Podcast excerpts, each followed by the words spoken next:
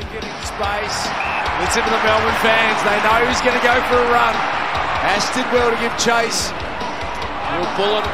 Oh, Kozzy got it back. That was what he intended right from the start. And he's going to kick it. Kozzy's got three. One of the great goals. Sparrow. Little slap.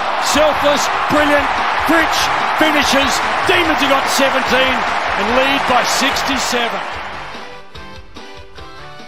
Hello and welcome to Attention to Detail, the podcast for D's fans by D's fans as we hold on for dear life aboard the rollercoaster ride that is barracking for the Melbourne Football Club. This episode is proudly brought to you by our sponsor, Hoppin' In Brewing in Lilydale. My name is Tim. Simo, how are you, mate? five and oh, D's are absolutely flying. We've finally thrashed aside, as you sent me that message on Saturday night about whatever it was, one a.m., where you were, what, how many beers deep, sitting at the, well, sitting, standing at the Royal Hotel for your first experience. Didn't, but why did you delete that in? How was your night? It sounds like, yeah, yeah, you must have had a pretty decent night uh, up and about after a, yeah, a pretty amazing win to witness. Yeah, it was good, mate. The biggest thing, because I didn't have a footy game on Saturday, so I was able to actually day drink and roll into the game, which was really cool. And to sit there with uh, the huge crowd of twenty thousand, um, it was, I think just the third quarter just sp- spoke for itself. It was just complete D's footy, and obviously being able to smash the side for once, I thought that was really cool to see. And, you know, we've been crying out for it, and I think, you know, we've really put the league on notice, which it obviously already was, but yeah, to now put a team to the sword, which, you know, the Giants at the, on their day, you know, can really challenge, you know, the top eight side. So great win, um, heading into, you know, you know, into the territory of five and oh now, and, you know, the last twelve in a row, Bowie's still undefeated. It's a great, a great sort of uh, circumstance to take place. And, you know, it's it's hard to think. I mean, a lot of people are saying, you know, who's going to be our first loss? Who's going to, you know, who's going to be able to, you know, combat what we do? And, you know, I, gee, I hope to God it's not Richmond. I tell you what, let's, let's just get the job done there. They'll be they'll be absolutely filthy after, yeah, after getting pretty oh, convincingly smacked by Adelaide. Exactly. I, I, exactly. I say smacked, even though the final margin doesn't quite show it, but it was, uh, yeah, pretty comprehensive there. But I, I think that's just the most impressive thing. And we've, I think we've preached it this whole season is about finding different ways to win. And yeah, we saw probably a bit more of an offensive showing where our defence has been probably pretty much, you know, the backbone of our game at the start of this season, and we might not have been kicking huge scores, but we're certainly limiting our opponents to being able to kick a winning score. And yeah, it would have been nice to, yeah, it was great to see the floodgates open in that third quarter and watch the demolition that just occurred when, you know, you think about it, at the thirteen minutes, there's thirteen minutes to go, and Giants had just kicked a goal. It might have been Bobby Hill just kicked a goal to be just nineteen points down.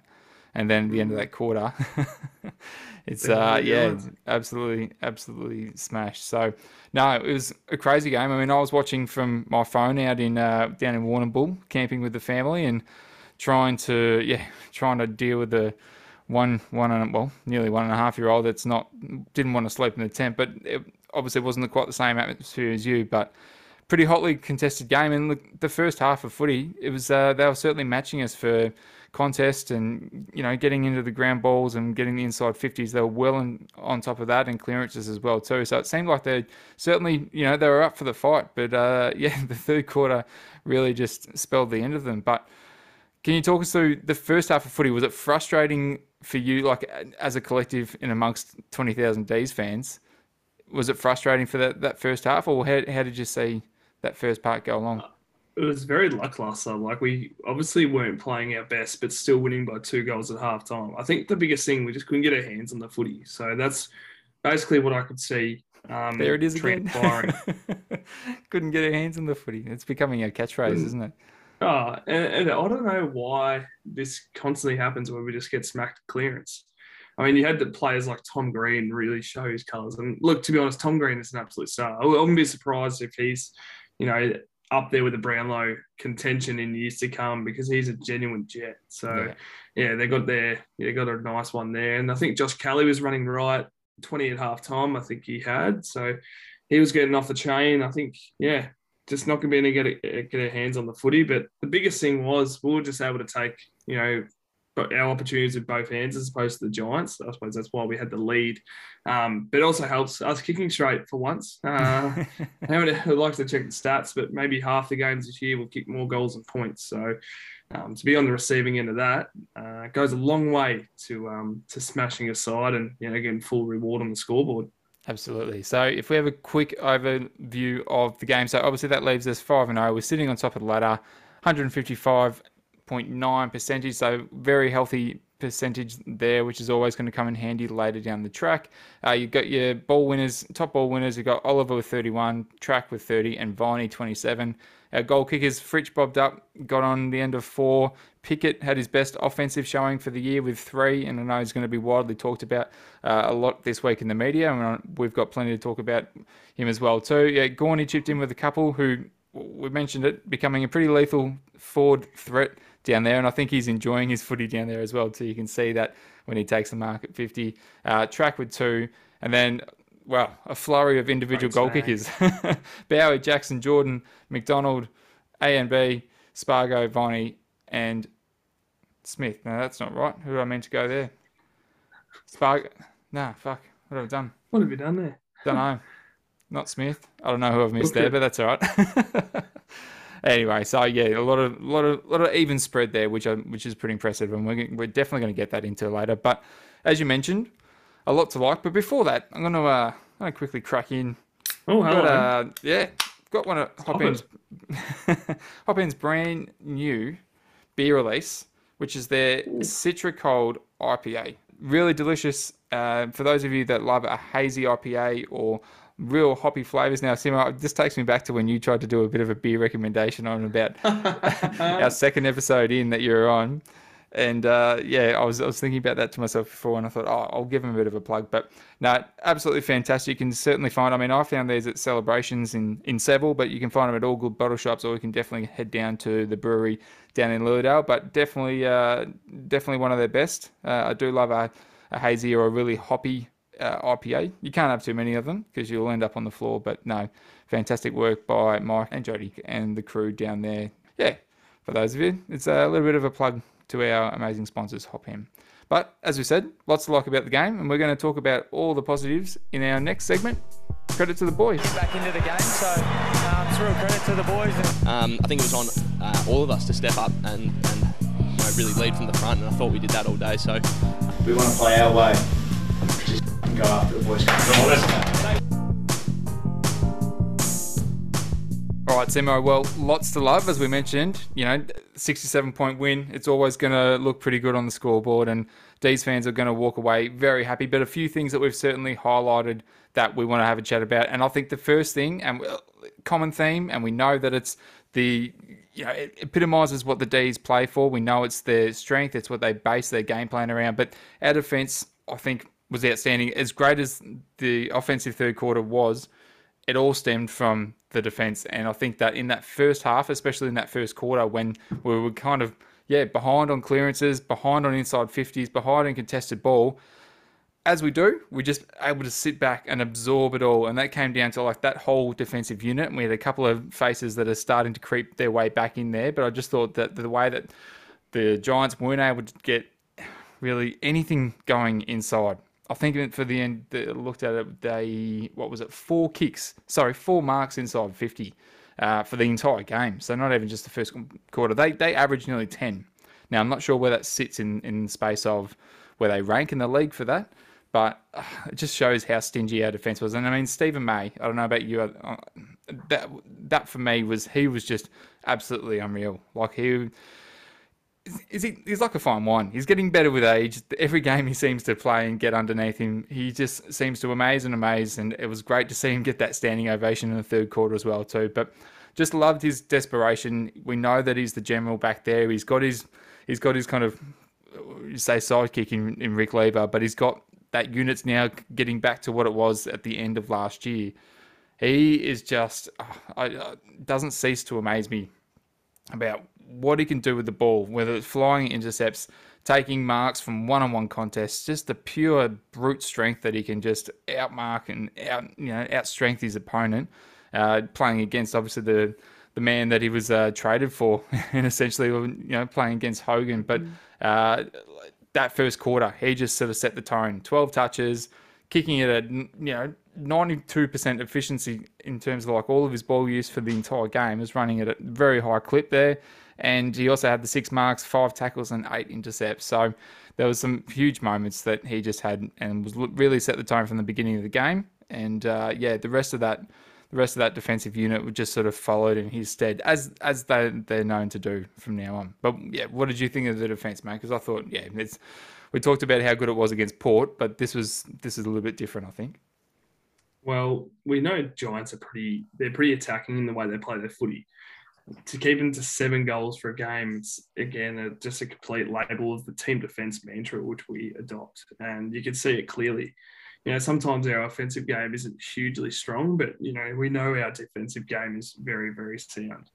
I love how you said amaze um, a couple of times there. Um, nice little oh, I should have worked that into the episode. You should? Name. Oh, you already, could? Well, I could. Oh, I've already, oh, done, already, it I've already done it all. I've already done it all. One up your sleeve. Because yeah. I'm sure we'll get a lot of that from Maisie across the no year, doubt. And especially with, you know, with Petty and, and Lever back in the last couple of weeks, you know, that really does free him up to go for those marks and intercept and, you know, really crunch the contest. And I think he was completely outstanding, gave Hogan a bath. And as you said, you know, it's pretty much what we got in the trade for Hogue. So to be able to get Maisie um, as part of that, it's pretty amazing, considering it's pretty crazy, actually, come to think of it, when Mays, you know, didn't really come to, to the club, you know, the best nick, and um, to see him having frothies and stuff and doing that stuff.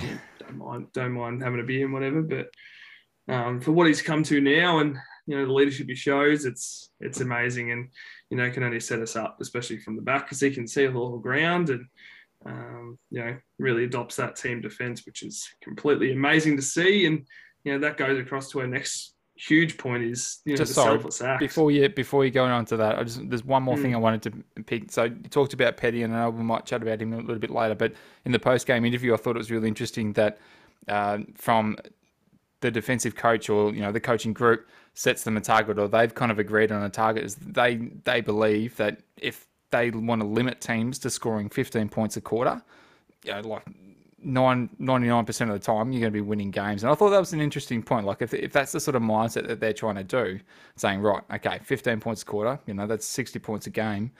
And yeah, you're sort of looking at that seven goals roughly mark. Yeah, they're pretty much on point with that. And with, with that back six that's been, you know, very much, uh, yeah, been very fluid and very evolving this year, given the injuries that we've got. It's still still amazing to think that you can have somebody come into the system who knows and adopts it, and they just perform so well as a unit that they can all carry out, and they've, they've all got the same mindset. They're all achieving the same goal. So, no, I thought that was huge. The la- the other thing I wanted to point out too is that uh, G W S have the second highest kicking efficiency of any team this year, running at nearly seventy percent.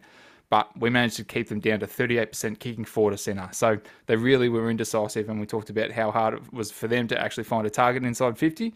There goes that, because they're really second-guessing themselves. They don't want to put the ball up just long and high, because it just gets picked off by interceptors or it gets spoiled. So, yeah, again, credit credit to the boys. I love it.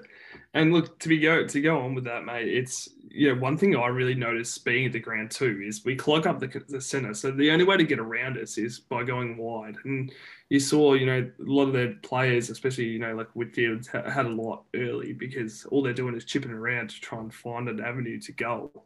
But obviously they're trying to make the long road. But then, you know, once they do get that forward to centre kick, we're completely set up and able to repel as well. So, yeah, which again, I think just having that selfless act as a team, and look, I'm happy to, we're happy to go across the second one. Absolutely, because, absolutely. Um, the biggest thing that really stood out for me was Tommy Sparrow's effort on the wing. You know, charge from, I think he started around the wing, sort of halfback area where he got a handball in the middle, just charged up the guts just to follow along from the Spargo kick inside, which led to him, you know, a ball in dispute from a spoiled, and to get that Wayne Harms like tap the Fritter was, you know, and, and do you know what was awesome really to see? It was too, the, the boys just so excited for Sparrow. I mean, obviously, you know, yeah. well done for Fritter kicking the goal, but he was straight to straight to Tommy Sparrow, which, you know, I think we get constant effort from him, and he's just evolving his game. And oh mate, it's it's uh yeah, it's D's footy. I think yeah. just that real team synergy, that, you know, real, you know, that motivated to, you know, to really drive that defensive game. Um, but then also those selfless kind of acts, you know, your blocks, like um, you, you look at Kozzy Pickett, I mean, you, you, across the year, you might not have had a whole heap of possessions, but we know we're going to get constant effort, pressure in the footy, um, for our defence to set up, to get those intercept marks, et cetera.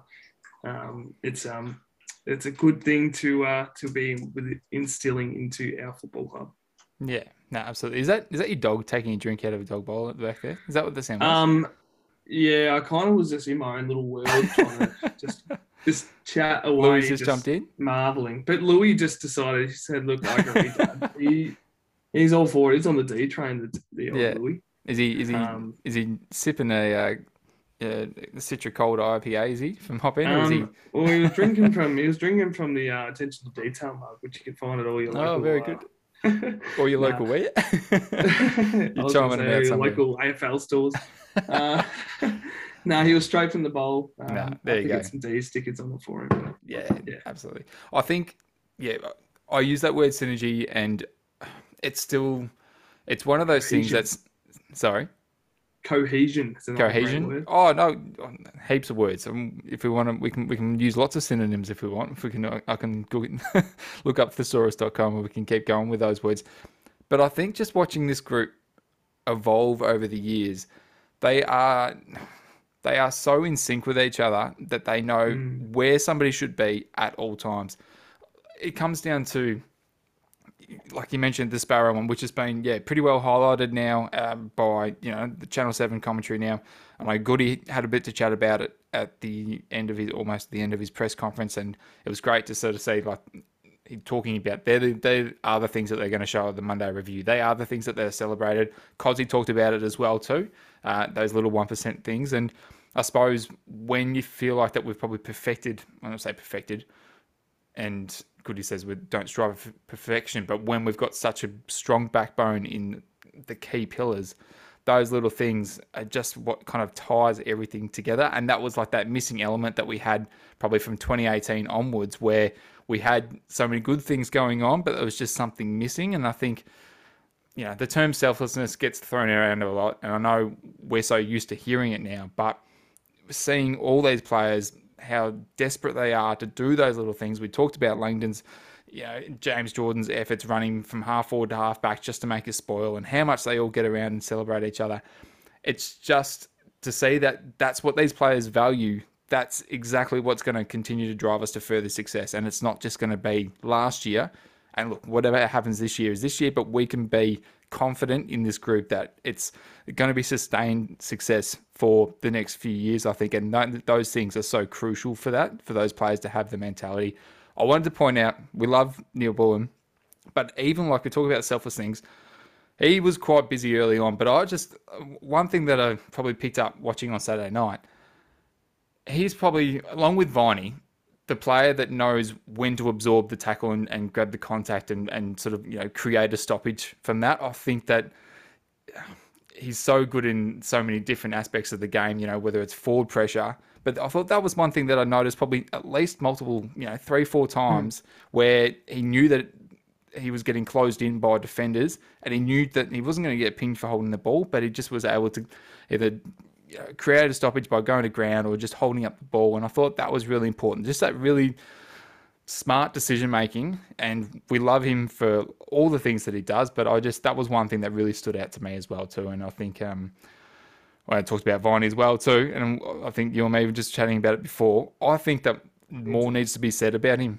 this, mm-hmm. this season. Don't you think? He's sort of, I hate to say he's flown under the radar. The radar bit. Yeah, he's our co-captain. He's been solid. He's he's complete. He's, the, the way he's playing is just constant, consistent effort. It's, you know, it's some someone that we know what we're going to get now. And I think I, I actually am, I'm noticing his kicking has actually gotten better. So obviously yeah, he's worked a fair bit on his has. kicking as well. With Choco, especially surely. his entry inside fifty.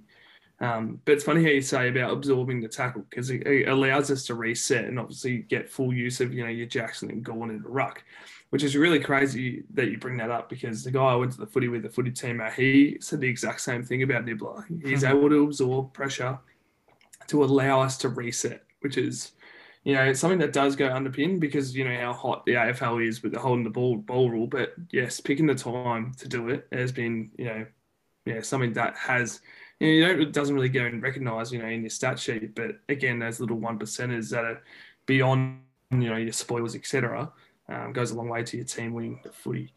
Um, Tim, let's talk about the third quarter, mate, because that was that went from me being probably at a two out of ten in terms of excitement level to ten out of ten. That was oh, oh, that reminded me of. Do you remember? I think we kicked twelve goals in a quarter against Gold Coast. I reckon about five or six, mm, seven years yeah. ago or so. We were just piled it on in the last quarter. That reminded me of that day. The last, just, yeah, the fourth the, quarter. The I think fourth it was the fourth quarter, quarter. Yeah. yeah, against them. Rings so a bell, I can't ago. say. Yeah. Um, and oh, it was just flat out D's footy. That, I think we got probably seven or eight goals from turnovers, which was, you know, I mean, if we're causing that sort of, you know, trouble for the other team, it's got to be, you know, absorbing it. I think you've wrote down here, one hundred twelve disposals in the quarter. Yeah. Um, for ten, for ten goals. It's It was insane.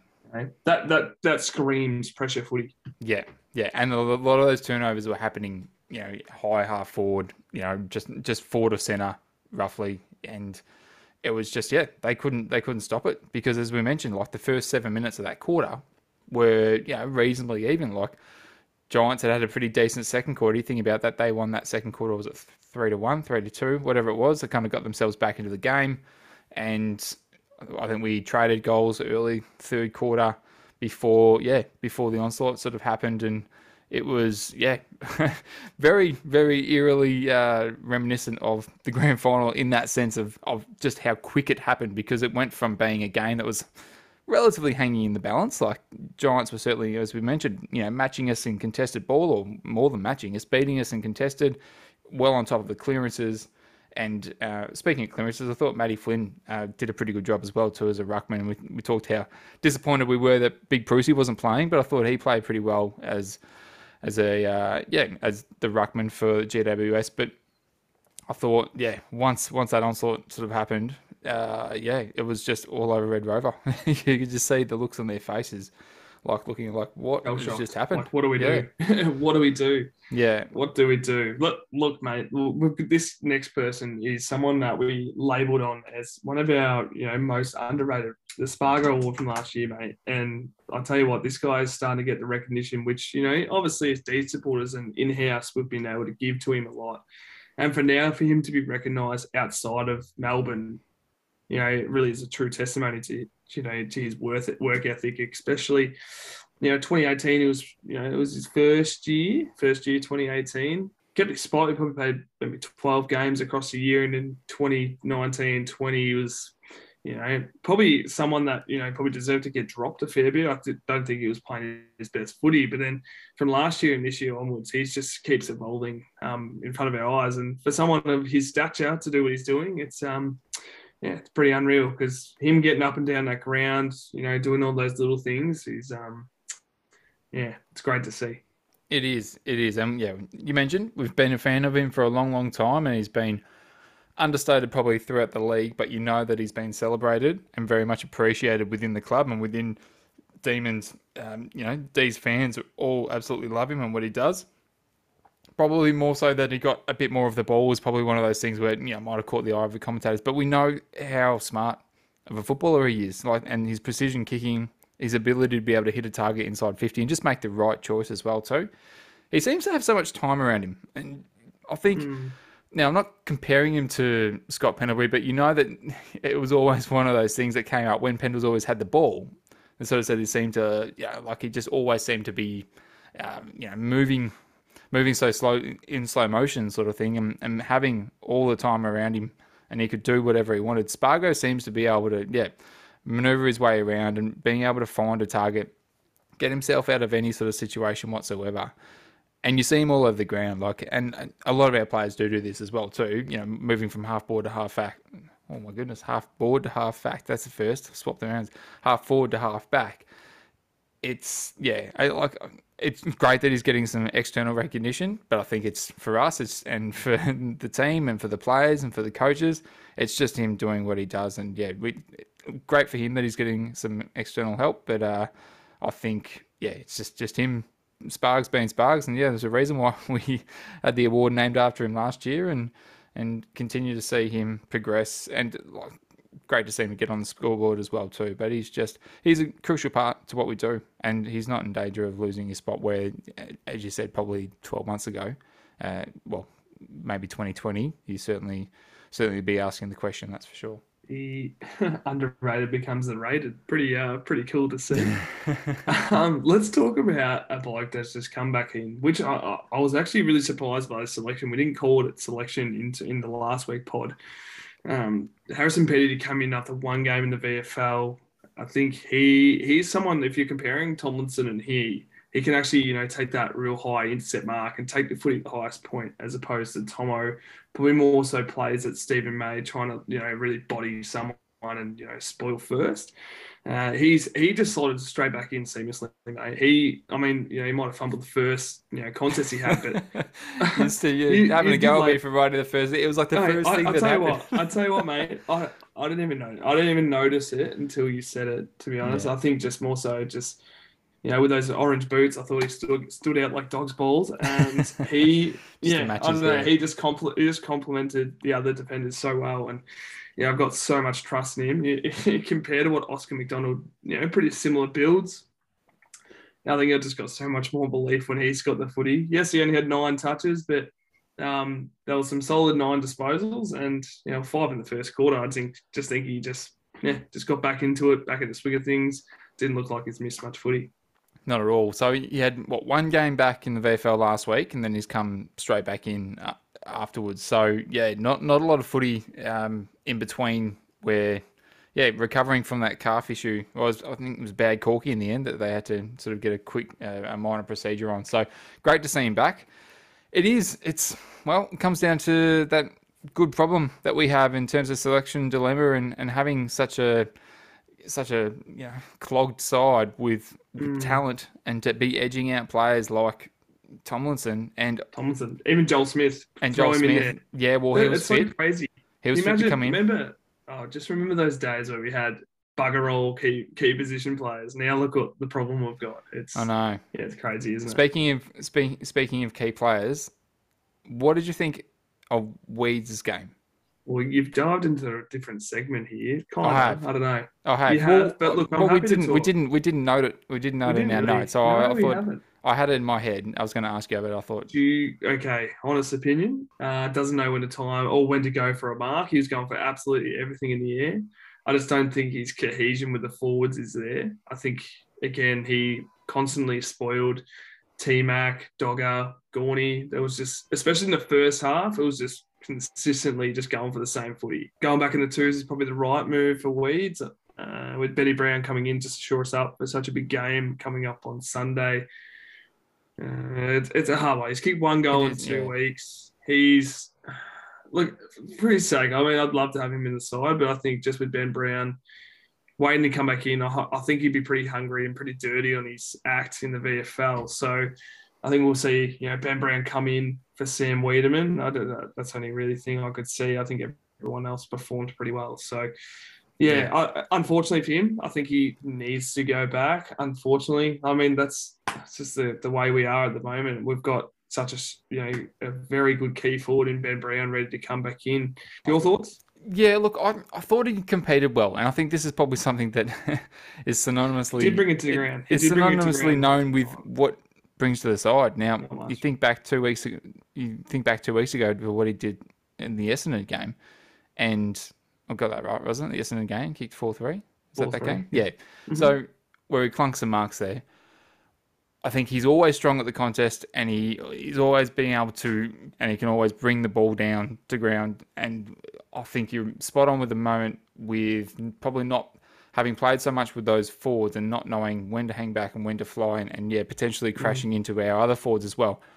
I think last week we talked about potentially is his position, not Ben Brown's position, but is it more Tom McDonald's? Now, I personally think that Tom McDonald probably just did that a little bit more on Saturday night that I would say I'll be keeping Tom. Like I think Tom McDonald getting involved, the ball a little bit more, a couple of smothers, pushing a little bit fit, like deeper forward. I think, you know, worked his way into the game a little bit more than Weeds did. Weeds is good taking up that high mark up the ground as well. And I think he got an early touch, probably a first couple minutes in. And I think that's always important for him. But bringing it back to Ben Brown. Ben Brown's going to be more of a scoring threat, I think, than Sam Weideman with the current forward structure. And I think that, yeah, I, I really think it's either Tom McDonald or Sam Weideman. I don't think that Weeds and Ben Brown are alike for like, just given Brown marking the ball at the highest point is virtually unguardable. Like, he can't be stopped at that point. And we think that he's a, a more likely threat up forward to kick a couple of goals, or at least one, than probably Sam Weideman is with the current personnel on the team. That's that's probably where I'm sitting at the moment. And I think his work ethic can't be uh, understated. I think he works really hard and he competes really hard. And Goody's noted that, and he noted that in the presser. But, yeah, I, th- I think you're right. I think that he probably does go out for Brownie. And I think Tom McDonald's just, think, just the one to put to keep his spot, yeah, I think. Yeah, I'm just going to try. I just think more so when Benny Brown, I think Ben Brown straightens up, straightens up that little bit more. Um, I just, you, you just look at the games where Ben Brown's played recently as opposed to Sam Weideman. We look like we're not all flying for the same mark. We've got more, I suppose, yeah, a bit more forward cohesion. You know, Tom McDonald and Ben Brown, you know, obviously have won a flag together. So they've got that ability to work together. And same with Jackson as well. It's one of those things where, yeah, especially with Ben Brown, that, that Bulldogs game he played, like he was even, you know, at ground level doing damage. Yeah. You, you don't get that from Weideman. I think when he hits the ground, Weideman becomes a little bit of a liability. Sorry to put you under here, Sam. But you're right. I think at, at ground level, Ben Brown has shown, probably to the surprise of a lot of people, if not everybody, yeah, how skillful he can be, uh, not only in the air, but on the ground as well too. So I think, yeah, sorry to cut you off there, but I, just something I was rewatching it today. So um, that was something that sort of certainly stood out there. Yeah. It's, it's going to forever be one of those hot topics where, you know, what's going to be the right balance. And I think just the players that are in the best form, like, yes, I mean, Weideman's kicked one goal in two weeks. Like, that's, unfortunately, for our side at the moment, I mean, that is what's going to edge you out, unfortunately. Yes, I mean, Ben Brown obviously has, you know, stuffed up and got reported and stuff, but I think that's only just going to fuel his fire. So I think we're going to get real benefit from what Ben Brown, has happened to Ben Brown. Um, unfortunately for Weeds, I think that does happen. It's, yeah, yeah. yeah. But anyway. All right. Quickly before we wrap up, I think just quick apologies for some things that we didn't write down. I thought Gorn, Gorn was massive. I thought it had an absolutely outstanding game. We talked about his creeping up forward, you know, being that legitimate threat down there, but also being yeah, very handy around the ground as well too. His uh, his his run around from fifty is just becoming his signature, isn't it? It's his trademark it. now. He, he absolutely loves it, and uh, you can almost. Back I love him when it. I love when he just stands there, it's just like, give it to me. Just make some noise. Uh, Not to mention, uh, mate. I, there's one thing we also haven't we didn't pick up on, or we haven't said just yet, and that's keeping sides to oh, no goals three weeks in a row in the first quarter. Yeah, like there you go. Poor team defense, mate. That's yeah, one thing that. Um, Yeah, we're going to be pretty proud of. And then obviously that's really shutting teams down and be like, oh, okay, yeah, we're going to score. So yeah. making them go away from the, the way they want to play to score is completely perfect in my eyes. Yeah. And we also saw, so Matty DeBoer played, he sort of floated a little bit between, yeah, but he weird. didn't. Yeah. And then you had Lockie Ash kind of playing a bit of a role on Langdon. It sort of seemed a little bit on the wing. I called that. Times. I called that in the pod. You I did. called it in the pod. I did. Ash so, Langdon. Although Langdon still had. Yeah, Langdon twenty-five. Yeah, still had a decent, decent impact on the game. So, although him, he did kick out on the. Oh, no, not quite on the full, but the shank that he did from his uh, set shot. It was Ooh. almost out on the full. Remember, no, we I talked remember about that. the out on the full last week? Yeah, no, no, no. The guys with the footy actually had him for a goal in his multi. He was oh, absolutely shattered. Is it back to back chances, too? It was, like, it was like within a minute, he had two set yeah, shots. So, that's right. But anyway, mm. um, I yeah. thought, yeah, Petrarca played, you know, not to the freakish first no couple of minutes. No knee strap. That's good to see. Yeah, yeah, definitely. No but, and unfortunately, and speaking of Langdon and Petrarca in the same sentence, far out, getting that goal taken away from Petrarca, he was absolutely gutted. It was. Uh, that's the next segment. Wrong segment. Keep going. What? I didn't. I didn't. We didn't write that down. Oh, are you kidding? No. Should be something we should be pissed off about. Oh, the goal from fifty-meter penalty. Oh, anyway, we'll get into that later. Anyway, Oh, well, that's that's that part of it done. The, yeah, we've got a few things to talk about. But I mean, how many things can you be pissed off with the sixty-seven point win, which probably should have been an eighty-odd point win? But anyway, we're going to talk about some some things we've highlighted in our next segment. Pretty pissed off. Pretty, I'm pretty pissed. I'm pretty pissed off still. Um, it's not good enough. That's very unlike the way we've been playing, and something that we'll obviously review and get better at. Uh, yeah, it's not. It's not good enough today. Um, This team, this club's got to start winning games. All right, Simo, no break. Going straight into it. Uh, first thing you are labelled.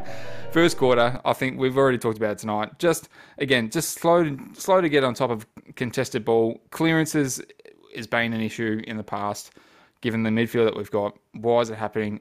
We don't know. we, we still can't find the answer. But yeah, it was sort of certainly look at the first centre bounce. Matty Flynn taps it to himself, gets his own uh, gets his own rove, and and yeah, pumps it inside fifty. But yeah, so down clearances by twelve, almost at the end of the first quarter. Uh, with six minutes to go, we were down fourteen to eight inside fifties. Yet we were still four goals in front to zip, like G W S hadn't kicked a goal at that point. So again, I, I, the inside fifties is probably not so much because we know that we can kind of. Uh, rebound from that, and that's kind of where our game plan can originate, and we score really quickly from that. But yeah, it just kind of highlights our efficiency. We're supposed to be talking about things we're pissed off at about, but I think the contested ball was something that would have been addressed certainly at quarter yeah. time, especially with where we're probably up there with, well, pretty much are one of the better uh, contested footy side. We usually do get on top of that area, so to see us being beaten early in that area, um you know, caused a little bit of like, oh, what's going wrong here, sort of thing. But you know, to be to be able to work around that, I think again that comes with pressure and also attention to detail of our structures inside, in terms of making teams go around the press or go around where we're setting up defensively to cut off that inside forty-five kick, which obviously opens the ground up either left and right. So um, yeah. to be able to be down in those areas but still be up four goals to nil on the scoreboard, I think. You know, yes, it does. You know, you're like, oh, you know, can be a little bit pissed off as to why, you know, this is happening. But then again, you have breaks for a reason. And I think, you know, that can, you know, transfer things, which kind of did. I think Giants got on top of this in the second quarter. But, you know, from obviously from the second half point of view, we were back on top in those key areas, which obviously transferred to the scoreboard. Certainly able to reset at those points. And, yeah, we're something, a habit that we're making very well of ourselves in doing so. So it's uh, I think it's a, I think at the end we might have lost by uh, I think well we certainly shored up the centre clearances. I think it was more the stoppage clearances. We were still down by ten or so towards the end there. So uh, I could have I could have uh, botched that up. Could be the other way around, but it's definitely, certainly one way or the other. And yeah, the next thing I just want to quickly talk about as well before I get onto you, your point. Jakey Lever, we love him. It's great to have him back in the side, but far out there's a couple of points there where I feel like that he's trying to bite off a little bit too much, trying to dance around a few yes. too many people, and then he puts his teammates under absolute pressure, about to get crunched from hospital handballs. I don't know. Is that just me? Are you saying that too? Because there was a I moment saw a couple. Where, oh, yeah. the one he's, to Oliver. He's a little bit out of whack, isn't he? I th- oh, more so like from a leadership when he doesn't have the ball, perfect. Or when he does have the ball, he has been a bit sketchy. Yeah. Um, but they'll come. Like the more the more games he gets back to himself, they'll come Something back, slight. So. Something slight, like it's yeah, definitely. Well, I mean, you look at you know past past teams of D's, like forever being labelled to given to bloke, you know, probably in a worse position. Clary being one of those people. Yeah. So yeah, hopefully he does shore that up if he does get more of the footy. Um, also to go with Rick Lever, I mean, he is not taking any marks, mind you. He was one of the best interceptors last year, so he's completely well down on that stat. So hopefully that comes back. But then when you have Maisie doing what he did, I think. Kind of covers for him. Let's talk about mine, which is the goals from fifty metre penalties. And I think, like, you look at what the umpires are doing. Like, I don't know if they're just trying to get too involved with the game or just really trying to stamp out completely everything. But, you know, you can, if, like, I can understand if they're saying something, you know, you know, if it's rude or if, it's, you know, they are swearing or something. But if they're just showing their frustrations in a way that isn't a huge impact. And I think, oh, Like, I even saw one, it was right in front of me, it was on the half-forward flank when the ball ran out. Petrarca was complaining, was getting hold, he pulled the jumper, he's like, well, what's going on here? Like, I don't, I couldn't point, point, point exactly what he said, but, you know, it was an instant reversal of the of, to get to give the Giants a free kick. And I'm like, what the hell was that for? What are you doing? Yeah. It's, you know, he's just putting his hands up. You see another one, Bobby Hill got a fifty-meter penalty because, I mean, I thought it was Rick Lever, but then, you know, obviously you're seeing on T V, you were able to see more. Um, but it turned out to be Clary, obviously, must have said something. Um, just throwing the arms out it, again. Throwing the arms out. It, it, yeah. It's becoming an issue. I mean, Jack Gunson today in the, in the Hawthorn-Geelong game, it's it's becoming uh, it's a, it's bizarre, to be honest. And I think it needs to be stamped out because, I mean, it's it's frustrating as yeah. as a, as a as a mutual supporter of that game, especially today's. It just it just threw me off. I was like, what the hell is this? What is our game coming to?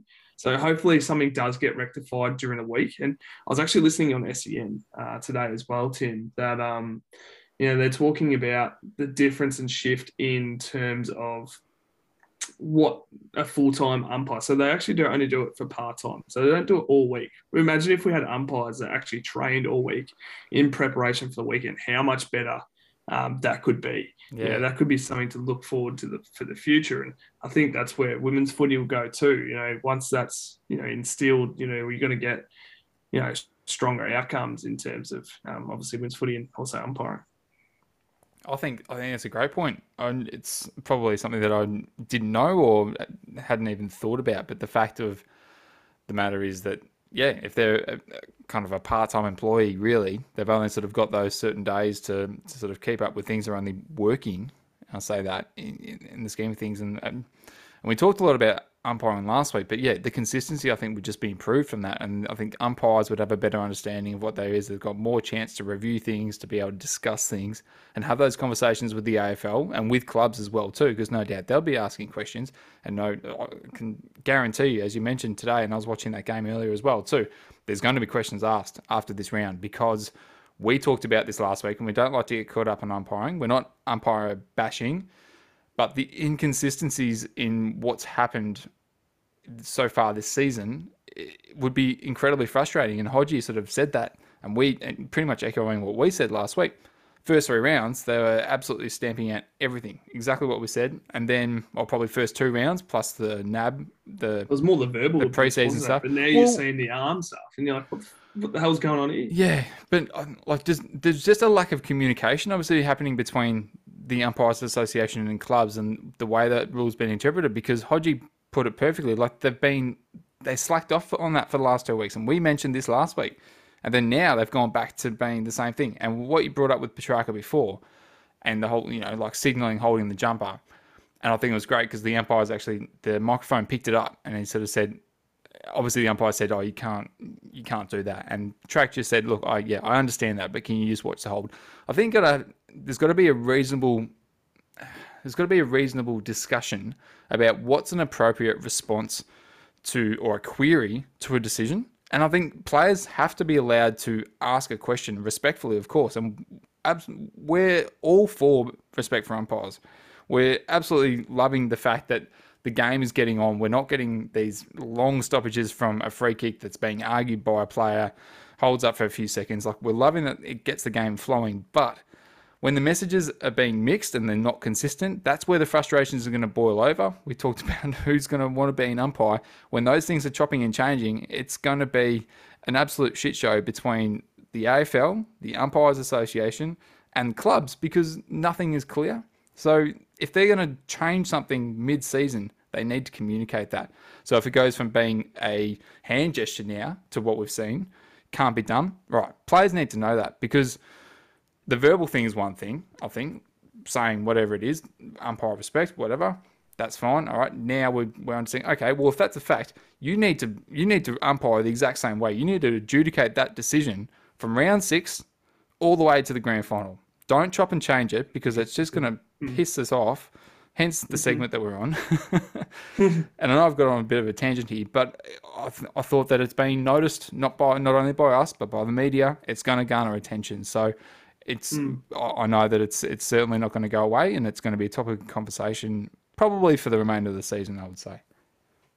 Yeah, one hundred percent. I think, yeah, it's it's it's going to be forever one of those things where, you know, sometimes they're going to get it right, sometimes they're not. And I think, you know, we're just going to live with it. Unfortunately, it's a part of the game. It's, you know, they're obviously trying as well. It's it's not an easy job to to be an umpire. You know, I've only ever done it really school level, and I think, you know, I mean, it's pretty chilled there, but obviously when you get, you know, parents involved that are pretty, you know, pretty hefty, and obviously, you know, obviously spanning off to, you know, to different levels of footy, you know, different interpretations, and yeah, it's good that they're stamping things out, but yeah, there's got to be a good balance. So I think um, it was uh, just going back on the Gunston thing. Um, funny how Gunston was in the middle of the ground, because the actual the non-officiating umpire, officiating umpire, the one in the middle of the ground actually picked it up.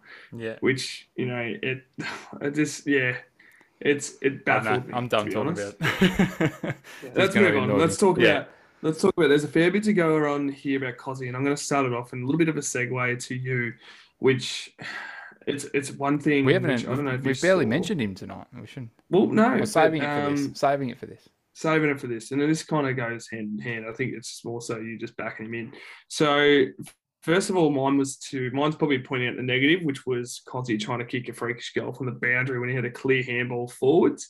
And then oh, seeing Fritter just pointed him. I don't know if you saw it, but Fritter Clary as well too.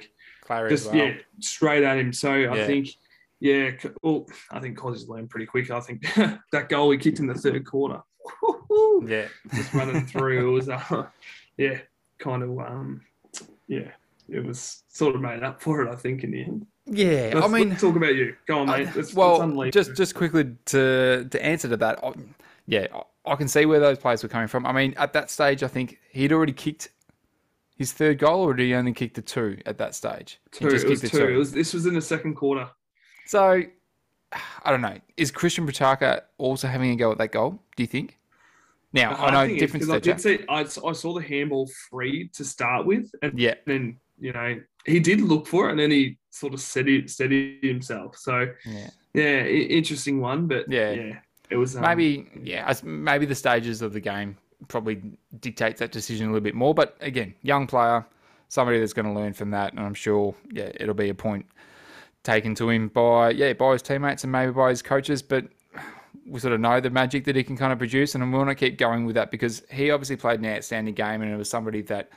Uh, Got a lot of reward, I suppose, offensively for his effort. Now, it's been probably a little bit of a topic of conversation, not not majorly, but it's been creeping in about his form. And like we've probably touched on him probably at the start of the season and sort of mentioning, okay, not winning so much of the ball, but still doing what is required of him as his role in the team. And we know how perfectly he's been executing that. And his his game is based upon tackle pressure. That's all, like, that's kind of, he sees that as his top priority. That's what he sees himself as doing, pro- providing that that tackling pressure. And we know how hard he can hit. Geez, he decked, oh, who was it? He absolutely put someone on his ass with a nice front.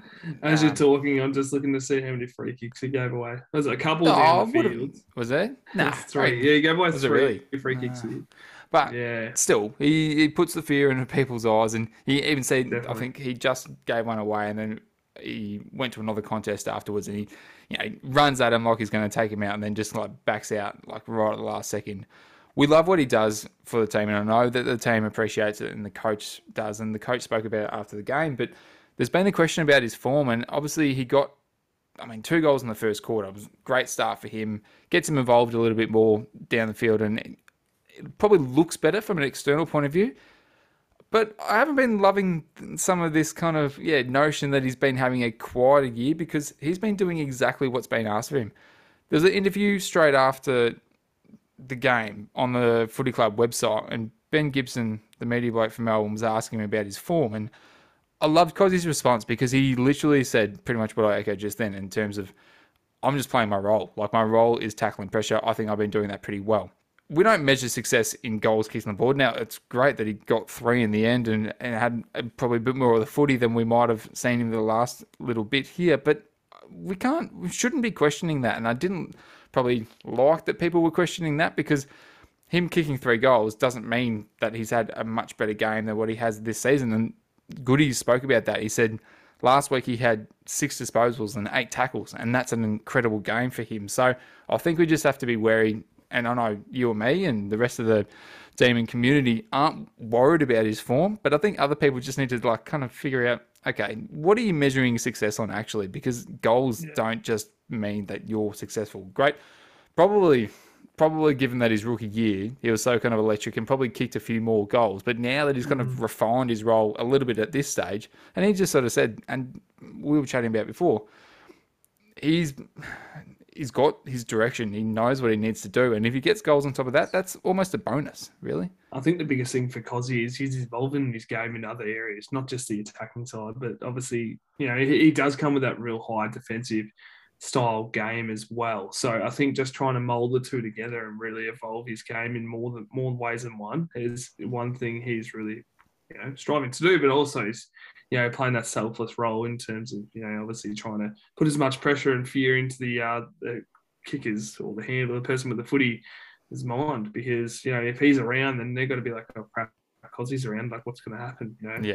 Is he going to chase me down? Is he going to, you know, make it hard for me to do something? So yeah, he's he's one that yeah we've we've highlighted multiple times across across the year, and you know me personally is my equal favourite player with Jack Viney, my doppelganger. So you know for, to see him you know, hitting the scoreboard was really good to see, and constantly I'd grab the T-shirt because I was wearing it on Saturday night. Oh, and nice one. Constantly Very was good. Just pointing to the bad boy, and oh dear, I was hoping he'd come across to me, but um, yeah, no, that he's goal. he's one that's consistently oh that that running goal. The goal is yeah. amazing, and amazing. the follow up, the follow up was the best part. So yeah, oh, hundred you know, percent. The finish as well from like forty-five out on the run. It was just yeah, a nice nice um cream of the cake for his run there. So yeah, very good. All right, last little thing. Watching it on, obviously, well, on my phone, watching the T V coverage. First bloody highlight they show at halftime after a pretty dominant day's performance, even at that stage, was bloody Bobby Hill taking a mark, like taking that specky on, I can't remember what was it, it wasn't Max Gawn for once, uh, but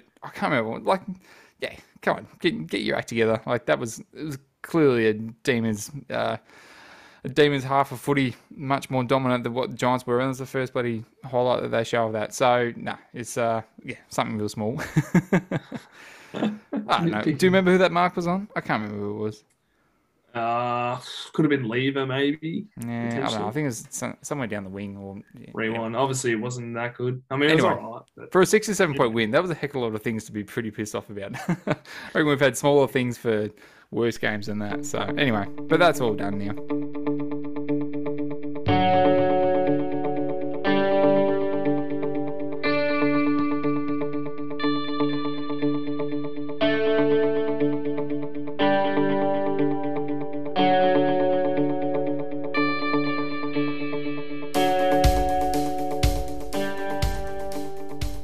Going into what is something that we love to share, and that is formerly known as the Hop Hen Underrated Player of the Year. Now we have decided to make the move, and the move has now happened.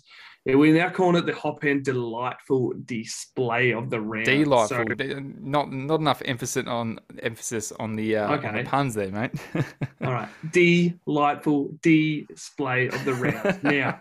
It is the, the three, two, one. So three votes for the best play, judged by yourself, Tim, or myself, uh, two and one. So three being the best, one being your third best. Nah, that's far away, mate. Who have you got for one vote?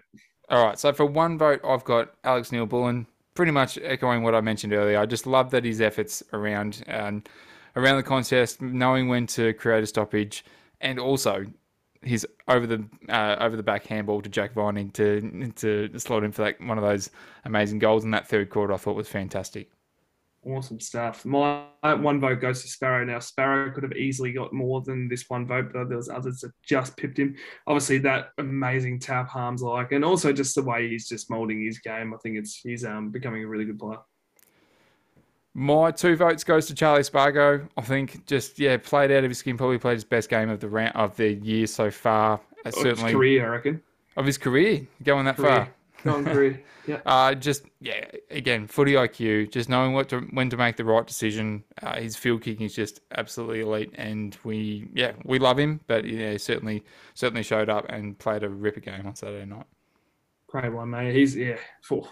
Feel like I've done him harsh here, but nah, my two votes goes to uh, Jack Viney, obviously someone that's uh, flying under the radar, and I think he really deserved the kudos again uh, this round, having the twenty-seven and the goal. Um, you know, that's one string to his bow, which he hadn't been done able to do in his career, and that's kick goals, and to see him kick goals um, week in, week out now, which is uh, pretty good to see. Definitely, definitely. And it's, yeah, something probably we haven't highlighted too much. His, his sort of subtle move forward this year. And, yeah, he just mentioned, mentioned kicking a goal a game this year and just, yeah, managing to kind of morph into that insider. Well, no, not morph into an insider midfielder. He's already a midfielder. But then, yeah, push, being able to push forward, but actually get on the scoreboard each game has, has been pretty amazing as well. So my three games, ah, three games, my three votes goes to Gorney. I think just backing it up from another solid performance last week, his ability just to get around the ground, be damaging up forward, kicking a couple of goals, but still being able to have his impact down back as well too. And as commentators said it, you know, the most dynamic and dangerous ruck duo that the game has seen for a long, long time with Jackson. So it's proving just to being such a crucial element in our game.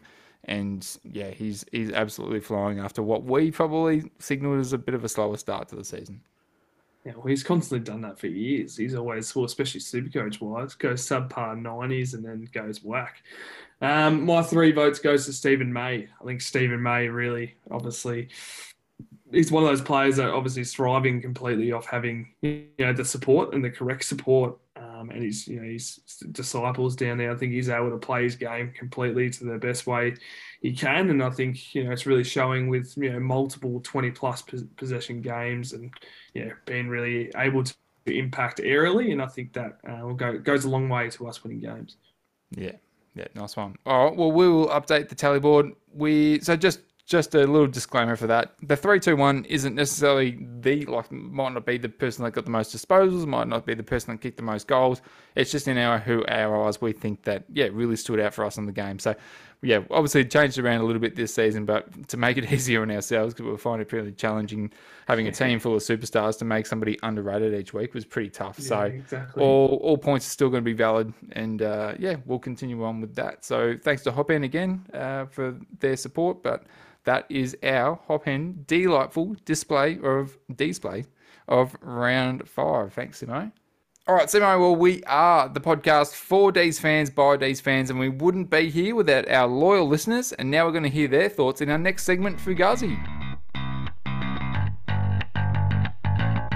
People aren't commenting on what they see, um, but internally, it's Fugazi. You do your best uh, Matthew McConaughey impression from the water. No, I can't, but it's uh, it's goes something like Fugazi, it's woozy, it's wazi.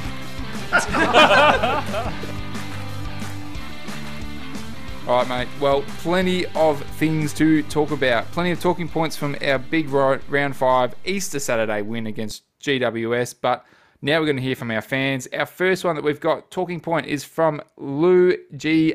Carter on Twitter. She says, I want to know, when people say we went up a gear, do they mean we suddenly tried harder, or the team got on a roll, or the other team tired? Man, I don't know. I, I thought that was an interesting one.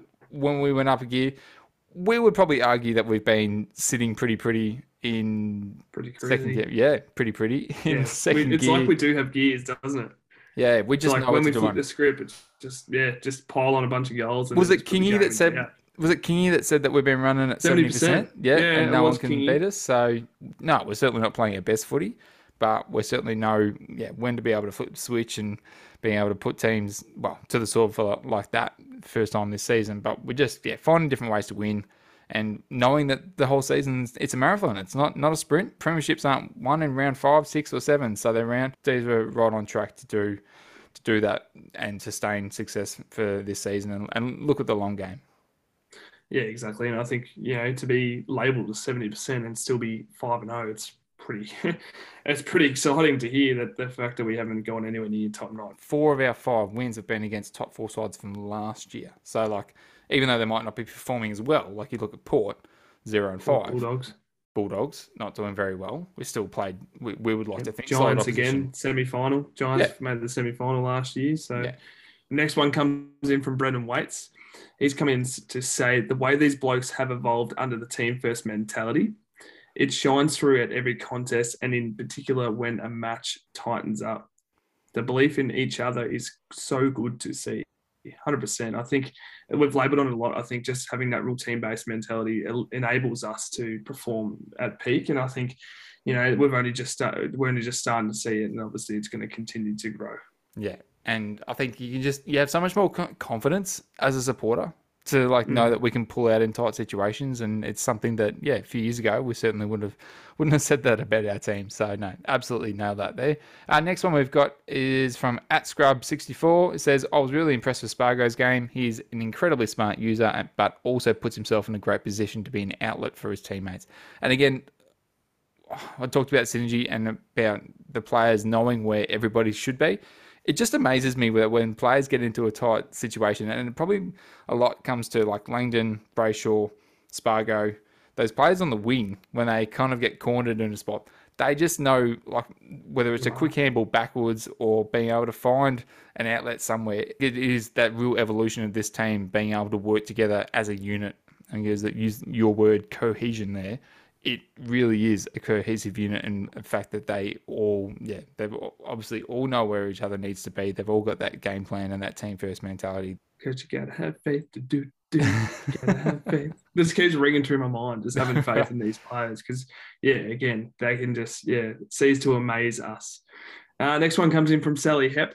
Uh, love seeing Petty back, slotted back in like he was never out of the side. And look, I labelled on him as well before, I think.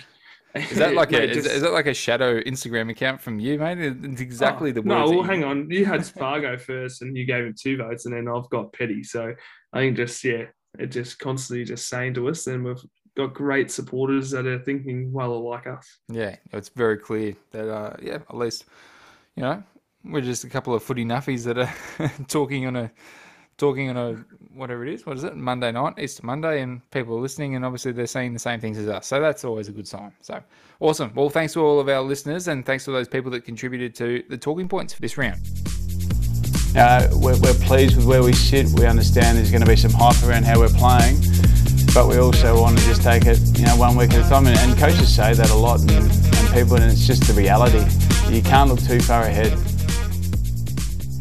Oh, mate, it is that time. And that is that time of one week at a time. I tell you what, mate, what an occasion. It's personally my favourite game of the year. It's probably the biggest game we're involved in. You know, probably you know, tossing up with Queen's birthday, but Queen's birthday not happening with a big freeze in the last couple of years. So Richmond, Anzac Day Eve, buddy, what's uh, what's your feels like this? I'll, I'll let you go through what you're feeling for this game, and I'll sort of piggyback off you, but what are you expecting here? You got this, this whole segment. You put me on the bloody spot. But you know what? I baby. thought I'd change it up slightly. So you know, obviously, up. I'm a big fan of you know, op, you know, analysing the other team, being a super coach, Nuffy, et cetera. So yeah, I don't know. It'd be cool to hear what you have to say first. Tigers two and three coming off a loss against the Crows, um, which mind you, the Crows are actually doing okay. So.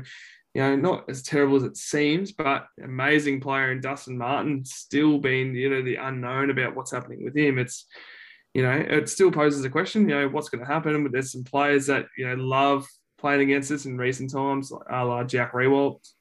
Hate him. Tom Lynch, hate him. So, yeah, it'll be interesting. Let's go. What have you got? Yeah, I, look, I I think the, the occasion's the biggest thing, and you're right. It's yeah. it's probably one of those games that I always look look forward to, and it's been a bit of a tradition, as with you and your family. It has been for the last, well, probably since it's been going, and it's it really is. It's a tremendous occasion, and I think like Anzac Day is such a it's such an important part of our history, I suppose, as a country, and it's it's something that I think probably you and me as teachers have probably grown to appreciate a little bit more as well too, but. I love the atmosphere and, and probably the nighttime aspect. Like I've been to a couple of Essendon, Collingwood, Anzac Day matches, and it's it's it is a great atmosphere. But I think the D's and Tigers have really molded this into a blockbuster that is going to continue for a long, long time. And it's just always a game and an event that I look forward to. And not to mention that we're catching up with Quinn and Marcus from the Pressure Point podcast beforehand, because uh, we'll be teeing up with them next week. But get into the game.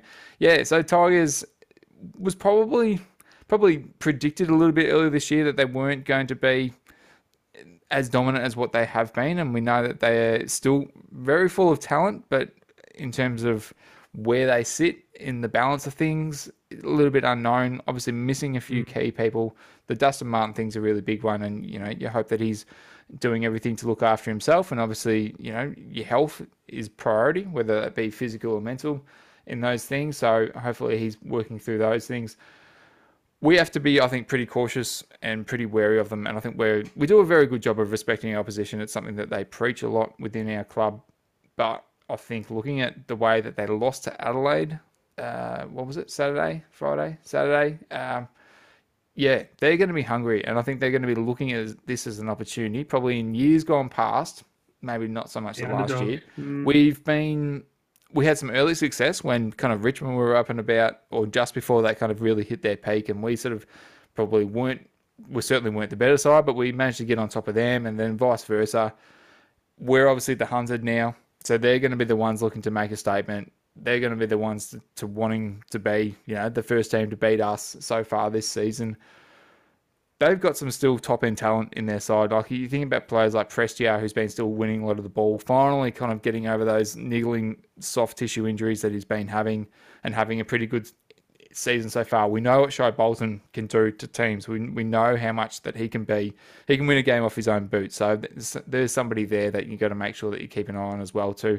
We talked about the matchups quickly where, you know, Ben Brown, I think Ben Brown comes back in. They've got that kind of switch play with, you know, they've been experimenting with Bolter moving forward, you know, like kind of playing well up forward, but then is he necessarily needed down there all the time? Like they've been throwing him forward, mm-hmm. back.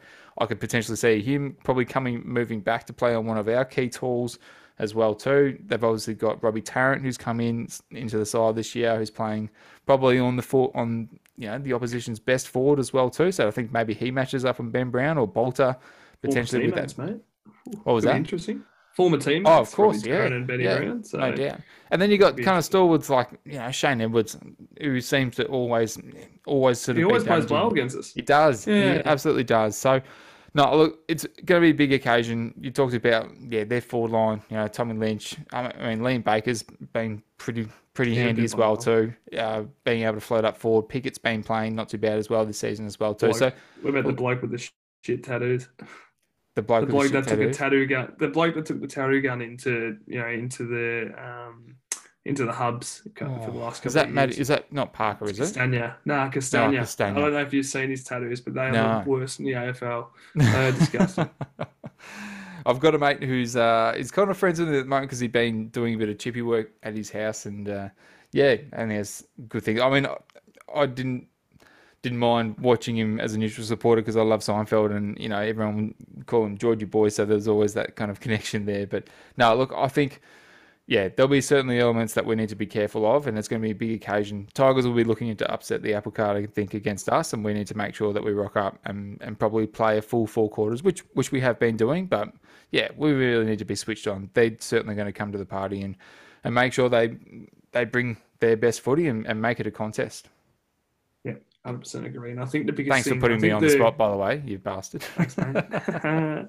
You've done well. I think the biggest thing for us is, or in this game, is midfield battle. I think Richmond's midfield is kind of not really depleted, but they're quite, you know, inexperienced in, you know, the Thompson Dow's. And I mean, Jack Graham's still, you know, still quite young as well. So I think if we can really get a stranglehold in the midfield to really put their defence under pressure, I think they'll go a long way to winning this game. I think... You know, Dylan Grimes obviously is a great defender. You talk about Bolter potentially going down back as well to stretch. I would more so to stretch against our defence. Broad as well has been playing good, good footy. But I think the biggest one that stands out for me, which we need to put some attention into, is Jaden Short. Jaden Short is probably, I'd say probably been, well, especially on a Supercoach standpoint, he he just racks up the footy. And if we don't, if we just let him do what he wants, I think that can, you know, can make things a little bit difficult at times. So I think, you know, player like a Sparrow or someone, or Harms potentially to to run around with Jaden Short to really nullify his his um, assertiveness around the ground. I think that big penetrating kick, you know, you can you know, hit a target lace out sixty metres away. I think by really nullifying his impact, and also probably Tom Lynch is another one. Those two are probably the two big barometers in terms of the way Richmond are playing this year. And I think if we get a stranglehold on them, um, we'll go a long way to winning this game. Um, And the midfield battle, I think those two are the biggest ones. I think we can get all over Tobin and Curvis. I think they probably will go tall, and they'll probably bring a second ruckman in as well. So yeah, no doubt. It will be really interesting. Looking forward to the atmosphere. I think it's just amazing just being there, and you know how all the lights go off and the culture yeah. gets lit. I think it's you know it's it's my favourite game of the year. It's you know probably minus obviously the grand final last year. It's you know, it, it was almost like a fire starter last year, and I hope it's, you know, again, you know, this in similar fashion. I mean, obviously last year we were pretty much like an underdog, you know, obviously Richmond coming off a flag and, you know, we'll come in actually paying about three dollars to win the game. So to be able to, you know, to smash them and assert our, you know, dominance was um was awesome to see, and hopefully we do it again, and you know, just put these Richmond supporters to to sleep, mate, for the year, and just yeah, tell them to sh- shut up shop and yeah, carry on yeah. our winning ways would be very amazing. I think D's by twenty-one. Yeah, I think that's a pretty good margin. I mean, I, yeah, like to think sort of around about the three four goal mark as well. Something, something looking around that. Talking about key matchups like May versus Lynch, obviously ex-teammates as well too. It'd be interesting, always interesting to see there. Captains even as well. Yeah, well that's right. Both bailed, so uh, no, it'd be no.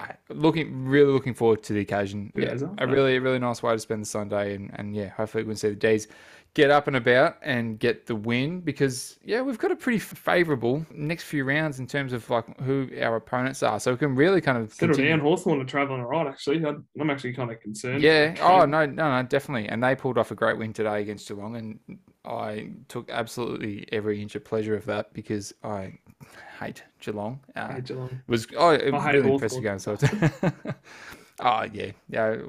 Well, who? What? Who would you rather? I'd rather Geelong. Really? Yeah, Hawthorn can go shove it.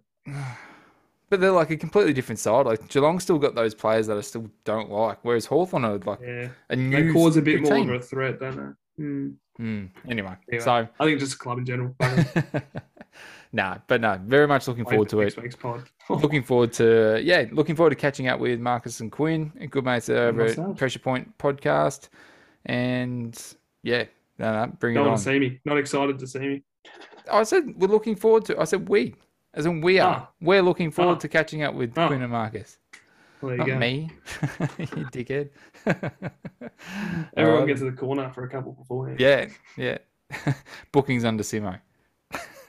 Number oh four oh two. No, I don't know. Don't know. Don't know it off by heart. Well played.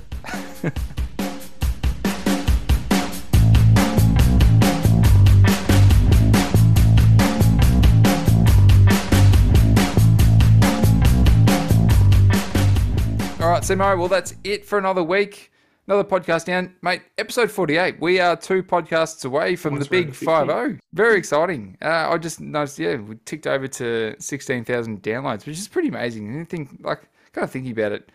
And I'm super grateful for it. I, it just baffles me that people want to, uh, yeah, want to listen to us rant about footy. And, yeah, no, no, super grateful for our listeners. Just a uh, quick appreciation to everyone out there that interacts with the posts or gives us a listen, because yeah, it's it's good fun to do. It's it's you know, we don't get any financial gain out of this. It's time out of our own schedule and family lives and all those sorts of things. But no, it's very much looking up to the fifty. I think we'll have to we'll try and organise something special for that. So that'll be good.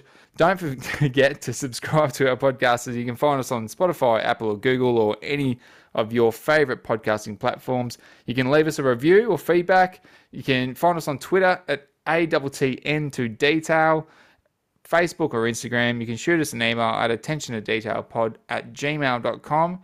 Simo, I will see you on Sunday for maybe what one or two beers. You're playing on Monday, so we can't can't have too big a one. So, oh, man, it's a big weekend coming. You got, it's a huge you got a big weekend, going on. So yeah, big going on this weekend, but um, yeah, we'll be there with bells on. It's going to be amazing to see the atmosphere. And like you said before, it's a family game for me too. So being there with my two nephews, sister and brother, uh, my um, brother-in-law as well. So looking forward to getting my teeth stuck into it, and hopefully we uh, knock the teeth out of the Tigers.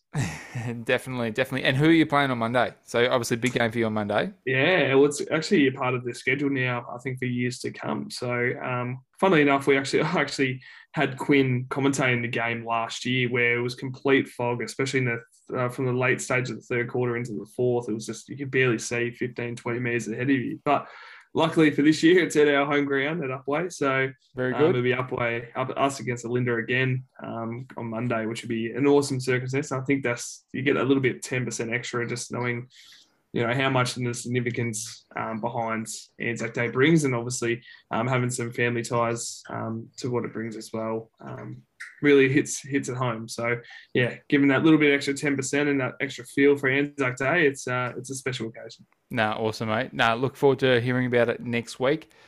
Thanks to all our listeners. Thanks for listening, and most importantly, go D's.